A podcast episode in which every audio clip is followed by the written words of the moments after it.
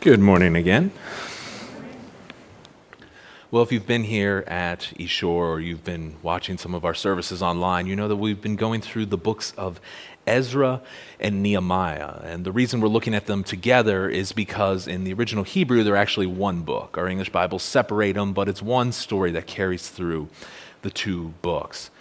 And the series, I, I called it We're Back, Now What? Because we're trying to find our story in their story. We're looking at what happened to them, and we're seeing, you know, some similar things have happened to us. Not the same, of course, because what happened to the people there, God's people, is they were in a promised land, a special relationship with God, but an empire from Babylon came, conquered their land, destroyed their capital city of Jerusalem, and the people went into exile for 70 years. But now, now, even though they've been in exile away from the place they worshiped God, now they're coming back. And as they come back into the promised land, they're asking themselves, well, now what? What do we do now that we're back home, back in the place that we worship God?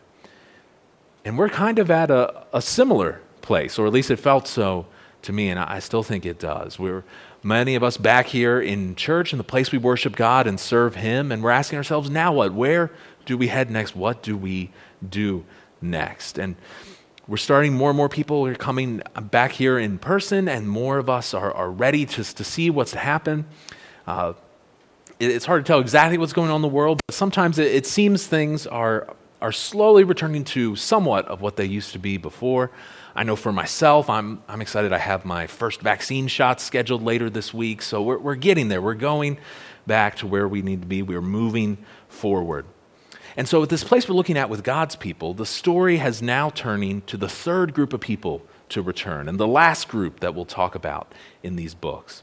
Around the year 445 BC. It's now 13 years after the last time we looked at these books. And this time we're talking about a Hebrew man named Nehemiah. Nehemiah, and he hears about the condition of the city of Jerusalem the capital of, of Israel, of Judah, of God's people, he hears about the state the city is in and that they're in trouble. And his response, his first response to that, is prayer.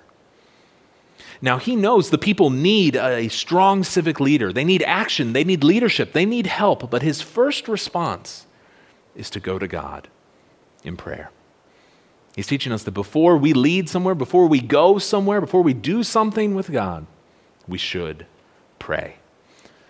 And as we look through this book in the coming weeks, we'll see that Nehemiah is a man of action. But his story in the Bible begins in this chapter. And when we get there in chapter 13 at the end, it begins and it ends with prayer. Prayer defined his life, particularly humble prayer before God. He lowered himself so he could be praying and focusing on God. He had prayer before he took action. So, what we're going to talk about today is we're going to see Nehemiah's heart, his desire he has for God's people and what God wants to do with them. And then we're going to talk about his prayer. And we're going to look at his prayer using an acronym that some of us might know. It's using the word ACTS, A C T S, stands for adoration, confession, thanksgiving, supplication. We're going to see how his prayer kind of reflects that. And then we'll see how Nehemiah's humble prayers find a greater fulfillment in the humble prayers of our Lord and Savior, Jesus Christ. So that's where we're going. But before we do that, let's look at what our passage has to say to us. So if you want to turn your Bibles or look on the screen at Nehemiah chapter 1. Nehemiah 1. And we're going to read the chapter. It's not very long, it's just 11 verses. So I'd ask if you're here in sanctuary and you're able, I'd ask you to please stand to honor the reading of God's word. And then follow along. I'm going to read our passage for today, Nehemiah 1, I'll be reading from the English Standard Version. Nehemiah 1, verse 1. The words of Nehemiah, the son of Hacaliah. Now it happened in the month of Chislev, in the twentieth year, as I was in Susa the citadel, that Hanani, one of my brothers, came with certain men from Judah. And I asked them concerning the Jews who escaped who had survived the exile and concerning Jerusalem. And they said to me, The remnant there in the province who survived the exile is in great trouble and shame. The wall of Jerusalem is broken down, and its gates are destroyed by fire. And as soon as I heard these words, I sat down and wept and mourned for days. And I continued fasting and praying before the God of heaven. Verse 5 And I said, O Lord, God of heaven, the great and awesome God, who keeps covenant and steadfast love with those who love him and keep his commandments. Let your ear be attentive and your eyes open to hear the prayer of your servant that I now pray before you day and night for the people of Israel, your servants, confessing the sins of the people of Israel, which we have sinned against you. Even I and my father's house have sinned. We have acted very corruptly against you and have not kept the commandments, the statutes, and the rules that you commanded your servant Moses. Verse 8 Remember the word that you commanded your servant Moses, saying, If you are unfaithful, I will scatter you among the peoples.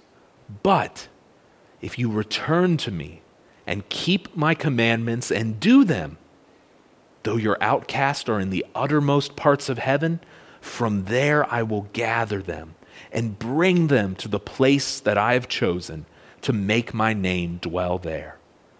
They are your servants and your people, whom you have redeemed by your great power and your strong hand.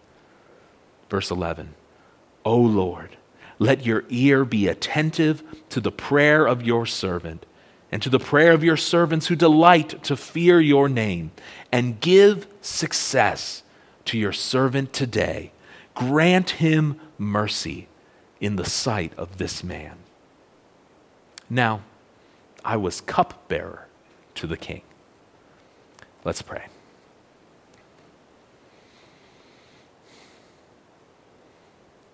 Lord, thank you for the immense privilege and blessing of being able to humble ourselves and cast ourselves upon you, to approach you in prayer. Lord, I pray that you would give us a heart that this man Nehemiah had, that you would give us a heart for your people and what you are doing in the world. I pray, God, that you would teach us to pray in a way that we adore you, that we confess our sins, that we thank you for what you have done, remember what you have done for us. And then, God, after that, may we ask you for what we need and trust you to provide. Thank you that these prayers are modeled in the person and work of your Son, Jesus Christ, the one we want to see more of today, the one we want to see increase while we put ourselves below him. Lord, I pray that, that you would be our focus, that you would be the one that we would honor and glorify, that you would teach us to pray, that we might communicate better with you.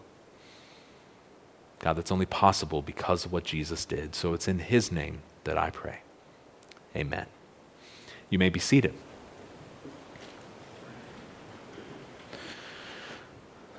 So, the first truth I hope you obs- observed as we kind of read that passage was the heart that Nehemiah has for God's people. That's the first thing we're going to look at. If you have uh, the outline that was in the back, or it's also available on the website, you can see Nehemiah's heart for God's people. That's kind of what we saw in the first few verses. Now, before I go further, I just need to put a little aside. I have decided that I am going to call this man by the name I've called him my whole life, which is Nehemiah.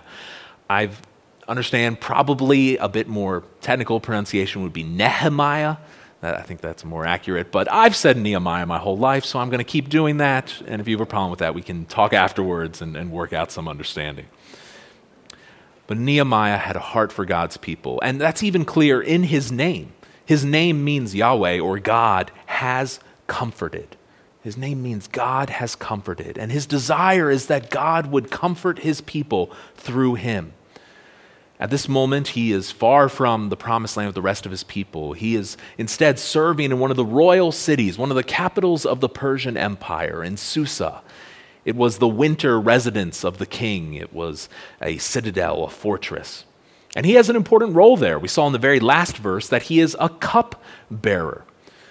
Now we say that, and in my mind, I, I picture a Englishman in a suit holding a cup and standing next to the king with a little platform. But that, that's, that's not really what a cupbearer was like in the Persian Empire. It was a, a high official, a very important rank with very close access to the king. He was more like an assistant, a trusted advisor. And he had some duties related to the cup. He would taste the king's wine to make sure it had not been poisoned. But that level of trust meant the king listened to him and valued what he said. It's a very established job, a high position for somebody who's not a Persian, who's an exile to attain. And we see that Nehemiah is put in the right place at the right time. And God is going to use him. In the coming weeks, we'll see how God will use him to rebuild the wall of Jerusalem. And he'll be made a governor and he'll right wrongs that are in the land of Judah. And much of the book we're looking at now, Nehemiah, is his memoirs of what he did. So let's look at what happened, though, in this chapter. In this chapter, we're told it's the month of Chislev. That's like late November, early December, late autumn. So it makes sense he's in the winter house. And he receives some special guests who have made an over 800 mile journey to where he is. It's Hanani, most likely one of his biological brothers, and some others have come to Susa from Jerusalem.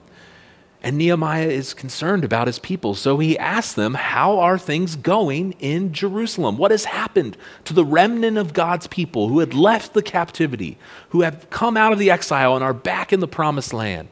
They wanted to rebuild Jerusalem. How is that going?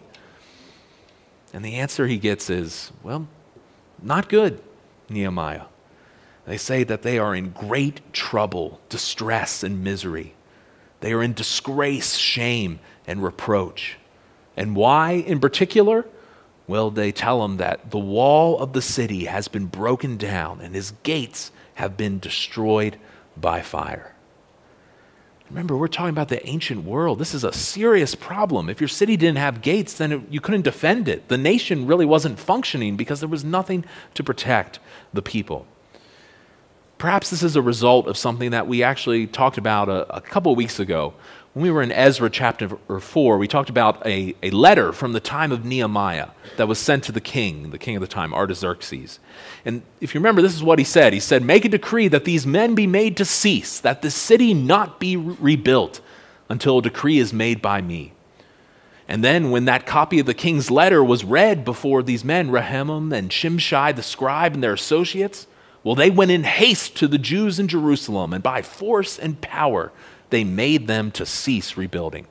They were building the walls, but they came and said, No, you need to stop. And it seems they tore down what they had done so far. And this was a disgrace to God's people. The symbol of the country, their capital city, was broken down. The walls had been knocked down. The wall was more valuable than the largest army they could have because the wall gave you more defense than one person with weapons could in those days. And the fact they didn't have a wall conveyed to the world, their God is not strong enough to save them. He can't even give them a city with a wall. It brought shame on them and shame on God's reputation. So Nehemiah recognizes this. And in verse 4, he immediately responds to this with weeping, mourning, fasting, and prayer. He understands the seriousness of this situation. He is moved by it. He's personally concerned about what had happened to God's people. He empathizes with them, he sympathizes with their struggle. And this is a, a, theme we've seen in these books of Ezra and Nehemiah of God's leaders caring about what happens to their people. Just a couple weeks ago, we talked about Ezra responding very similar when he heard about shame and misfortune among God's people. Back in chapter 9, he said, As soon as I heard this, I tore my garment and my cloak, I pulled hair from my beard, and I sat appalled. And then in the evening, he rises from fasting. With his garment, his cloak torn, he falls upon his knees. He spreads out his hand to the Lord his God and prays and calls out to him. Both of these men are reminding us it's helpful for us to call out to God, to pray to him when we need him, to express mourning to him, perhaps with fasting, with not eating for a period of time, so we can better pray and focus on him. As we move into Nehemiah, one of the resources I'm using is a book on leadership by a pastor named Charles, or more popularly, he's known as Chuck Swindoll. And he was talking about how Nehemiah was fasting here. He said, When our motive is right, it is amazing what we can accomplish for the Lord, with the Lord, when we occasionally save the time it would take to fix, eat, and clean up after a meal, and instead we invest it on our knees. The more responsibility we shoulder, the more time we need for contemplation before our Father. Nehemiah realizes he's a cupbearer. He's in a position where he can do something, and so he goes to prayer before God for his people and fasting. And he did this for a long time. Our, our text doesn't tell us exactly in chapter 1, but in chapter 2, verse 1, it says it's the month of Nisan, which is four months after Chislev. So he did this for four months. He spent time in prayer and fasting any opportunity he had. He was praying to God, calling out to him, asking God to do something for his people. And let's think about where Nehemiah is. He is 800 miles away from Jerusalem. He's not right there. He's not close to God's people. He is far away. He has his own life going on, his own concerns, but he still devotes almost every day of four months to pray for these people because that is the heart and the care that he has for them. He's burdened for them, he's moved with compassion for his brothers and sisters in the faith. Swindoll would say instead of looking for someone to blame, whose fault is it that the walls are knocked down? Nehemiah empathized.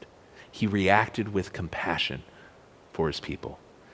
He didn't say, Oh, I can't believe they let this happen. No, he says, God, I care for these people. Do something to help them. So he cares for the people, but he also has a heart of compassion, not only for the people, but also for God's purpose. We'll read in a little bit, Nehemiah has a deep understanding of God's word and law, and he knows that when God's people are in a right relationship with him, God builds them up. He builds their kingdom, their nation. And so he knows this is something God wants to do. He wants to establish his people. And so he prays to that end. Another pastor, James Hamilton, said if we love God and if we love the advance of his glory, well, then we will feel deep sorrow. When the advance of his gospel, people coming to know him, when that is halted, we will feel deep sorrow.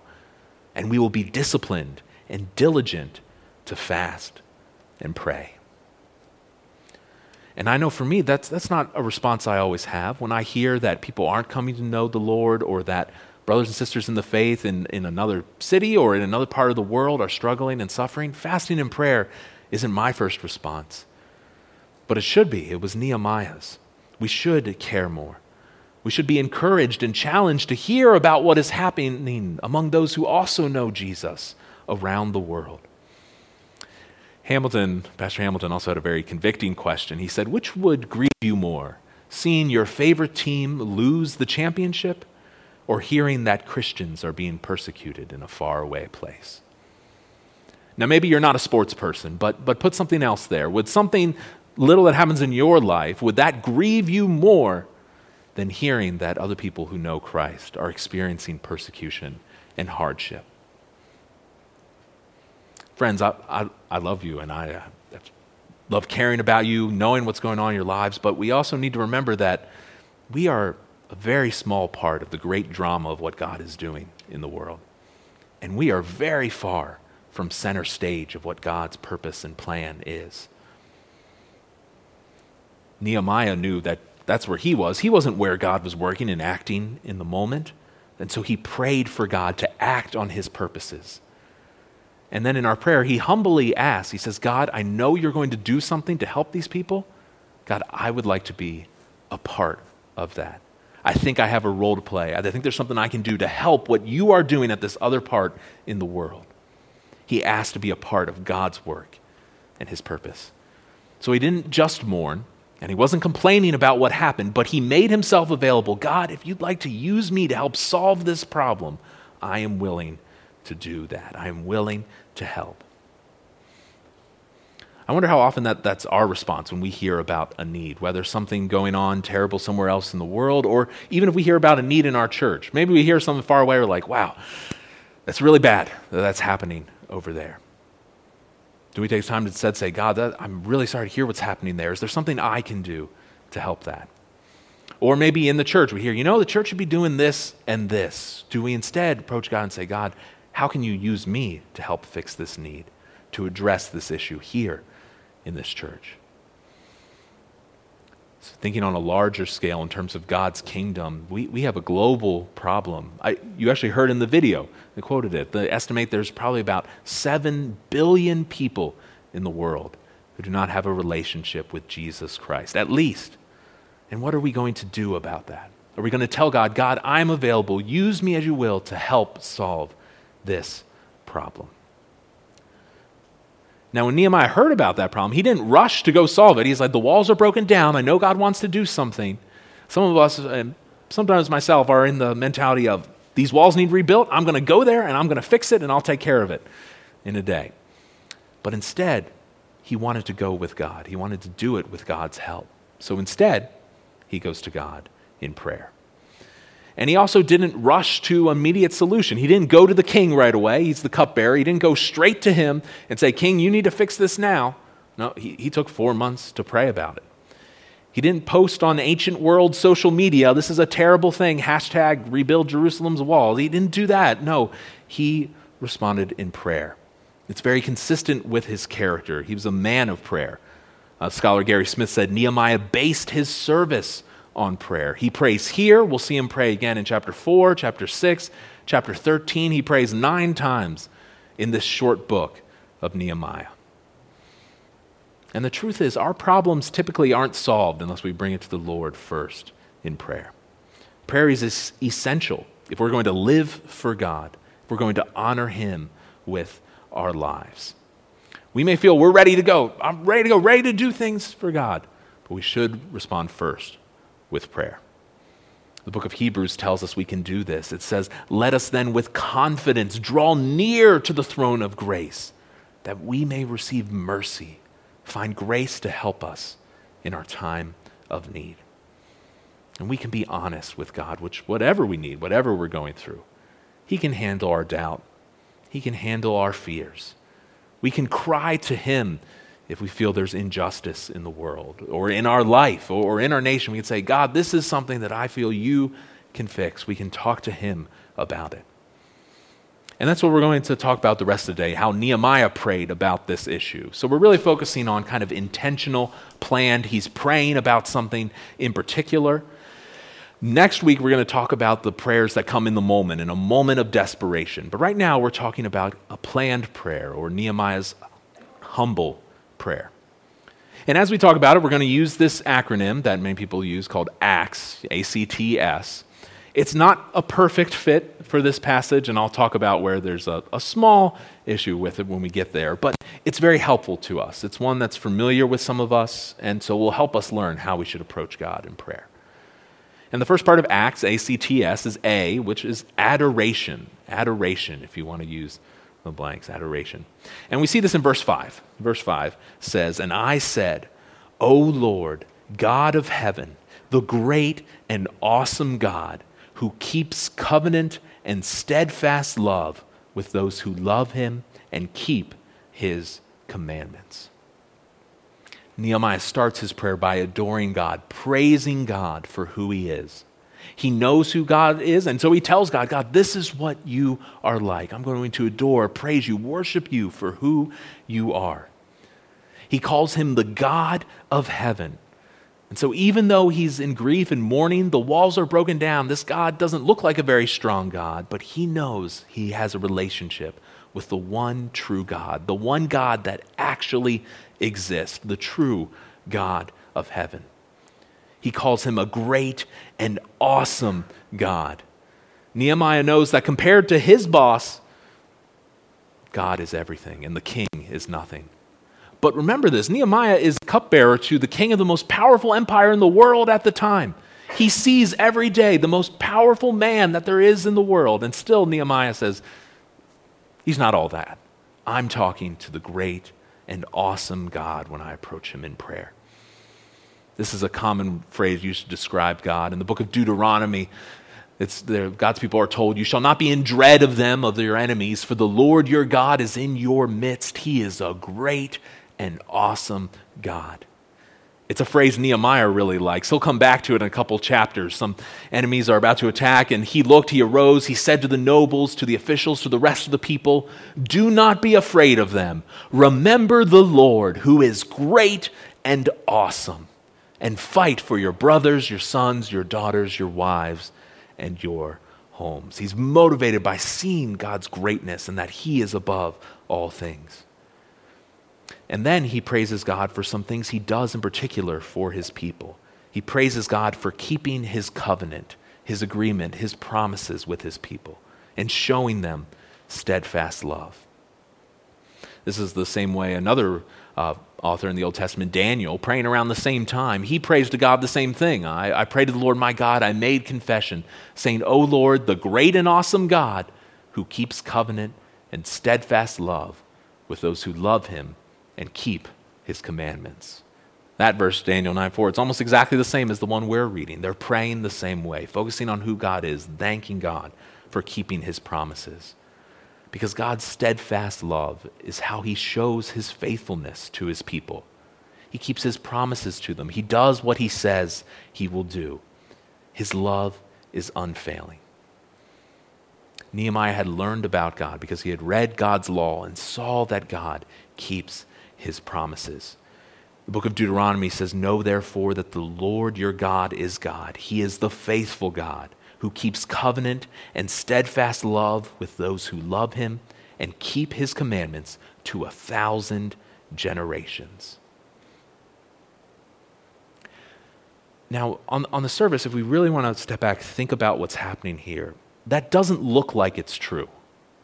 Because in this moment, m- most of God's people are still in exile. Some have come back, but not all of them. And those who got back, they started to rebuild, but then the walls were knocked down and destroyed. That doesn't look like a God who's faithful in keeping his promises. But Nehemiah knows that the problem's not something God did, the problem is God's people.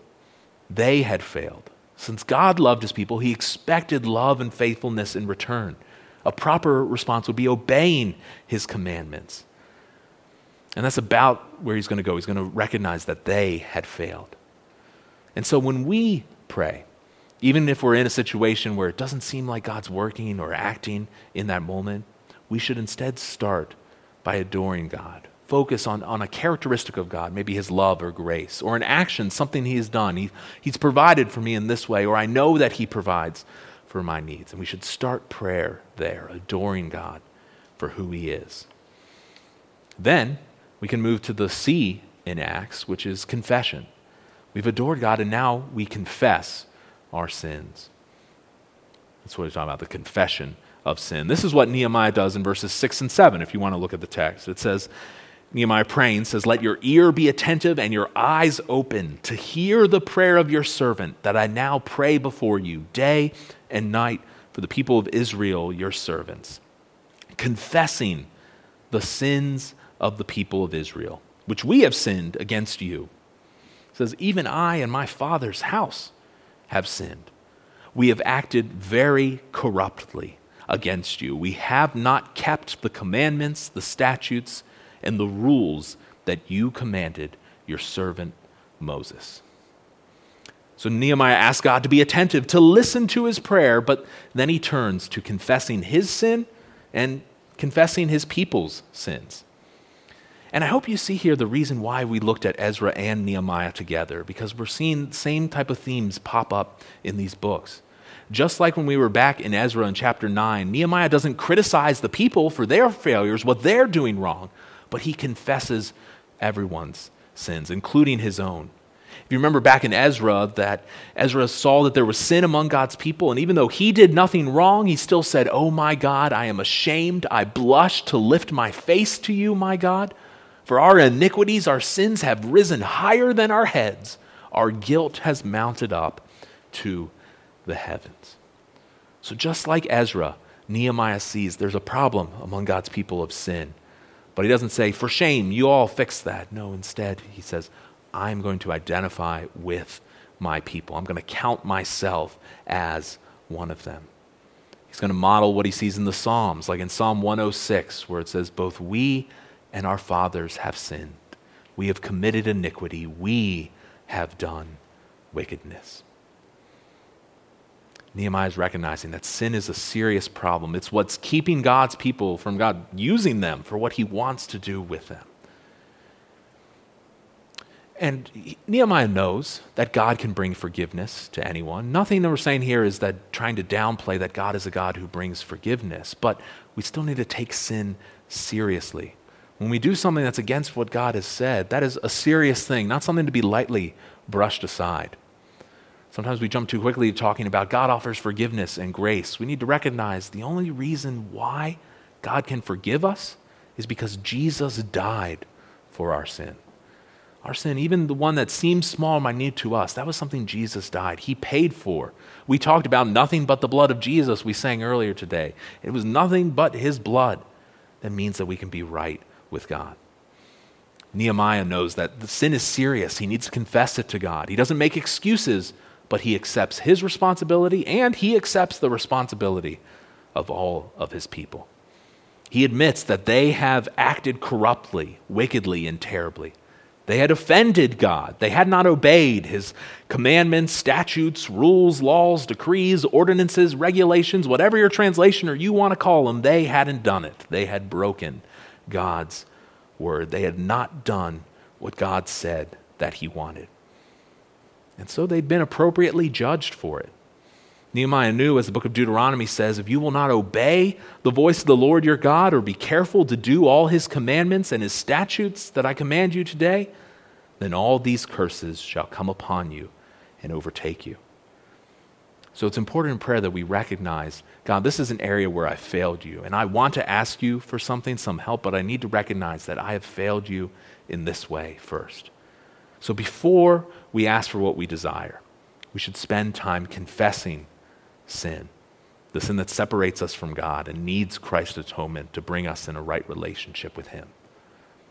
So we adore God, we confess sin. The T in Acts is for thanksgiving. Thanksgiving. Now, this is the one that's a little bit of a stretch compared to Nehemiah 1. Again, I use this acronym because it's helpful, it's easy to remember. He, doesn't explicitly say, Thank you, God, for doing this. But what he does do is he calls on God to remember his promises. He's saying, God, remember this promise you've made for God's people. I suppose I could have called it, instead of Thanksgiving, called remembering what God has said, but then that would be ACRS, which I guess acres I could have used as an acronym, but ACTS is just one we're a little more familiar with, so I put the T there. But I also feel that in these verses, which we're about to read, you'll see there's a hint of gratefulness there. Nehemiah is grateful that God has said these things. So let's read verses 8 through 10 again. He says, Remember the word that you commanded your servant Moses, saying, If you are unfaithful, I will scatter you among the peoples.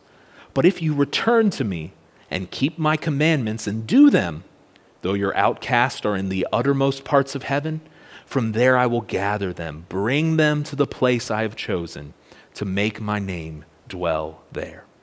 They are your servants and your people, whom you have redeemed by your great power and by your strong hand. So, yes, he doesn't say thank you for this, but he's saying, God, remember these things you've said, these good promises of your word. And God gave these promises, which gives Nehemiah reason to hope. He prays it from a thankful heart. He knew that he could rely on what God's word said. He's calling on God to do what he promised to do. And what God promised is that he would bring a curse on sin. But he also promised that his people would have restoration. They'd be restored to God and to their land if they repented and turned away from that sin. This type of remembering is, is similar to other places in the Old Testament. Again, the book of Deuteronomy says, Remember your servants, Abraham, Isaac, and Jacob. So do not regard the stubbornness of this people or the wickedness of their sin. And God's saying, Nehemiah is saying the same thing to God. He's saying, God, remember what you've said to your people. I know that we have sinned against you, but you said that if we return to you, you will be with us and restore us to the land. He's asking God, remember your word, your instruction. God, you have fulfilled the curse in the law. God did what he said. He said that he would scatter them among the peoples, that if they disobeyed, they would be removed, sent into exile.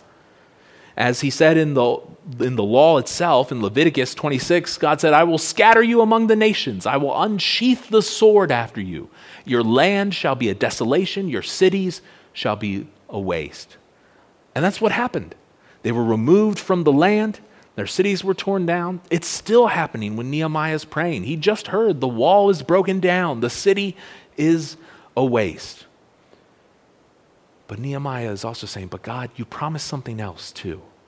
You promised that if your people returned, if they kept your word, if they obeyed it, if they did your commandments, what you said, then they would be restored. If your people started to live for your word, our text says that then whether they were in the uttermost, the most remote parts of heaven, or the furthest horizon on the ends of the earth, God would bring them back to the promised land. The verse we just read was Leviticus 26:33, but a couple verses later, God says, "But if they confess their iniquity, the iniquity of their fathers, in their treachery they committed against me, and in walking contrary to me, then I will remember my covenant, my agreement with Jacob. I will remember my covenant with Isaac and my covenant with Abraham, and I will remember the land. Or the book of Deuteronomy will put it this way Then the Lord your God will restore your fortunes and have mercy on you. He will gather you again from all the peoples where the Lord your God has scattered you. this is a message of hope that we see throughout Scripture, Old Testament and New. God's people always have a way to get back to Him in a right relationship with Him. While we are here, if you are here in this building, even if you are watching online, then you are alive, you have breath, you have hope of knowing God's grace. You are alive, so you are not too far gone yet. Let me ask you have you come back to God? Have you come to know Him, recognized my sin has separated me from God, and I need to know Him? You can. You can by turning from sin and putting your faith in Jesus Christ. You can be restored to God. Nehemiah knew that that truth was true for his people. And he realized that the second part of God's promise was unfulfilled. God had scattered them, but he had not brought them back. The land was not secure. Without a wall, there was no way to defend themselves. There was no way to have a place where God's name could dwell and be recognized. He says, after all, the Israelites are God's servants. They're the people that he rescued from slavery in Egypt. He redeemed, he purchased them out of slavery, not with money, but by his power, his strength, his strong and mighty hand. Again, the book of Deuteronomy says, They are your people and your heritage, whom you brought out, brought out of slavery by your great power and by your outstretched arm. So, by telling God to remember this, he's also kind of thanking God for what he has done and what he has promised. It gives Nehemiah confidence as he's getting to the end of his prayer. He knows the God who saved his people from Egypt the God who promised he would send his people into exile, but also bring them back, that God he can trust. He can trust that God to answer his request, to give him what he needs, to be sovereign over this king he needs to address. And that's why this part of prayer is helpful for us. We adore God, praise him for who he is. We confess God, but we've fallen short. We've sinned in these ways. And then we remember, but God, you have promised us forgiveness. You've promised us that you will be with us. You've promised us so many things. Praise God for him. Re- remind him. It's not that he's forgotten, but you're reminding yourself of who God is. And then, finally, we're in a frame of mind where we can ask God for what we need, or the S in acts is supplication. It's just a fancy word for asking, but again, acta, A C T A, doesn't really work, so they put an S. So, supplication, asking God. Let's read verse 11. Nehemiah ends his prayer O Lord, let your ear be attentive to the prayer of your servant and to the prayer of your servants who delight to fear your name, and give success to your servant today, and grant him mercy in the sight of this man, because he was a cupbearer to the king. finally Nehemiah gets to his request. He asks God to be attentive, to listen to his prayer and to the prayer of others who delight to fear and revere God's name, the people who delight in honoring God. They take joy in viewing God as God, as worshiping Him, praising Him for who He is. That's what we're doing in prayer when we adore Him. We're saying, God, you are great. I view you as who you are, not who I want you to be. This is a very different way from thinking about how prayer is often assumed. Prayer is assumed to be you can talk to somebody in the sky who will answer you or, or may or may not answer you. And that's not it at all. It's we are in relationship with God. We're addressing Him as God who we know is so much greater than us. We adore Him for who He is. We confess that we are not like Him at all, but we are so thankful for what He has done for us. And then we can ask Him for what we need. It's communication with the one true God. It's a little bit also of an acknowledgement of reality, which is that while we have a perfect relationship with God, things on earth are, are not always perfect. And the reality is that Nehemiah and the Israelites, they're servants of God, they worship Him, but they're also under the Persian Empire. They have other authorities to answer to. And if they're going to rebuild the walls of the city, they need permission from the government to do that. They can't just do it on their own, or else the army would come and stop them. And so here we are at the main request. All of this, all these verses are Nehemiah building to this one point give success to your servant today, grant him mercy in the sight of this man. He's asking God for success in speaking to the Persian king, King Artaxerxes, that he'll receive mercy and favor in the king's sight he humbly asks, God, will you allow me to prosper, succeed in convincing the king to help our people, to be kind to God's people? He's looking for the success and the prosperity, not, a, not of money or wealth, but of God acting in his life. This is the type of thing that the psalmist was talking about. The exact same word in Psalm 1:3 says about someone who knows God's word that he is like a tree planted by streams of water that yields its fruit in season, its leaf does not wither. In all that he does, he prospers. That's the same thing here. Nehemiah knows, I know God's word, so God, I'm asking you to help me to prosper in this thing that I am doing for you. Nehemiah is not trusting in a person. He's not trusting in himself. He's trusting in God to act over this Persian king he knows that God can influence this king to do whatever God wants. And it's funny, he doesn't even put his name in the prayer. The last words of the prayer are grant him, grant me mercy in the sight of this man. He's just a man. He's the most powerful man in the world. He has more power, can do more things than like a president can now, but he's saying, just a man. But God, give me mercy in this man's sight. You, God, are in control. He trusted God to open the king's heart. And remember, this is a really big request because if what we, a passage we read earlier is true, if this is the same Artaxerxes who sent a letter, he just sent a letter saying, You have to stop. You can't build this anymore. It was probably only a couple months since he sent that, or maybe a year or two. So he said, Don't build this city. And Nehemiah saying, God, help me to convince him to change his mind about this. But as we already seen in the books of Ezra and Nehemiah, God is in the business of changing the minds of those who are in authority. We read in chapter 6 that God's people kept the feast of unleavened bread seven days with joy because the Lord had made them joyful and because the Lord had turned the heart of the king of Assyria to them so that he aided them in the work of the house of God, the God of Israel. Even though this king had been doing the exact opposite thing, Nehemiah is at that point that he can ask and say, God, I know he's been doing the opposite thing, but please help me to prosper in convincing him to do what is best for your people. And that's the final note in the text is Nehemiah is a cupbearer. God has already put him in a position where he can have influence, that he's already prepared for this work. So that's our passage, but, but what about us?